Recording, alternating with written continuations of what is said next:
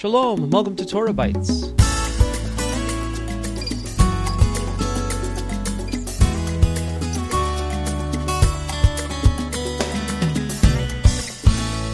This is Alan Gilman with TorahBytes for the week of October the 8th, 2022, the 13th of Tishri, 5783.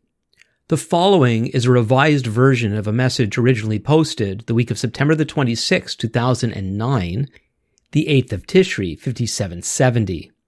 This week's message is entitled God's Sovereignty, and I'm reading from Devarim, Deuteronomy chapter 32 and verse 39. See now that I, even I am He, and there is no God beside me. I kill and make alive, I wound and I heal, and there is none that can deliver out of my hand. I struggle sometimes with the concept of God's sovereignty. If God is in control as the Torah teaches, how in control is he? I'm not looking for philosophical conclusions as much as biblical ones, since I accept that the scriptures are God's accurate revelation of himself and of life. From my study of the scriptures throughout the years, I've discovered that God reveals his many faceted truth without necessarily providing how its complexities work together. God is in no way obliged to satisfy our intellects. Rather, through the scriptures, he has graciously provided us with everything we need in order to live life the way he intended. This includes the command to seek him as to how we are to apply his word to our lives. This is why we need to work hard at understanding what the scriptures say and grow in the wisdom of how to live lives firmly based on its teaching. Therefore, struggling over what the scriptures teach about God's sovereignty and what it means for our lives is not a waste of time. Far from it. It's easy to claim to believe the Bible, but if we don't take the time to grapple with what it is saying, it is doubtful whether we have really allowed its teaching access to our hearts and minds.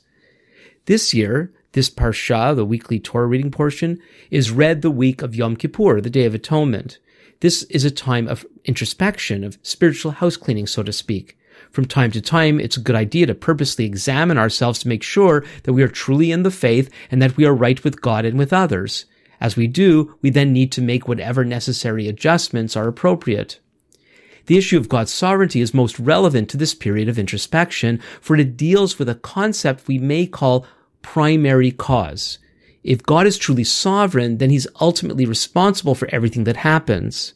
Since we don't normally deal directly with God, but rather with others, both animate and inanimate, then if God is sovereign, it's his decisions that are ultimately behind everything that happens through these secondary causes.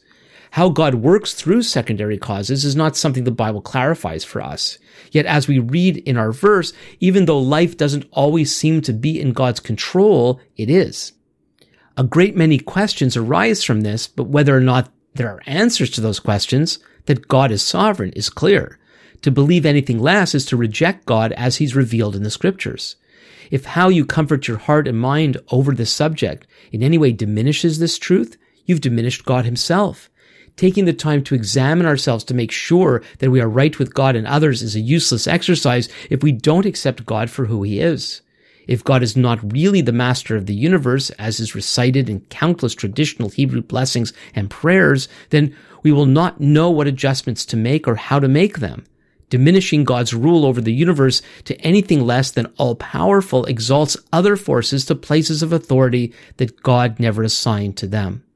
On the other hand, if we could accept God's own statement as spoken through Moses that life, death, danger, and restoration are exclusively in his control, then our focus can be fixed firmly on God, the primary cause of everything that happens to us.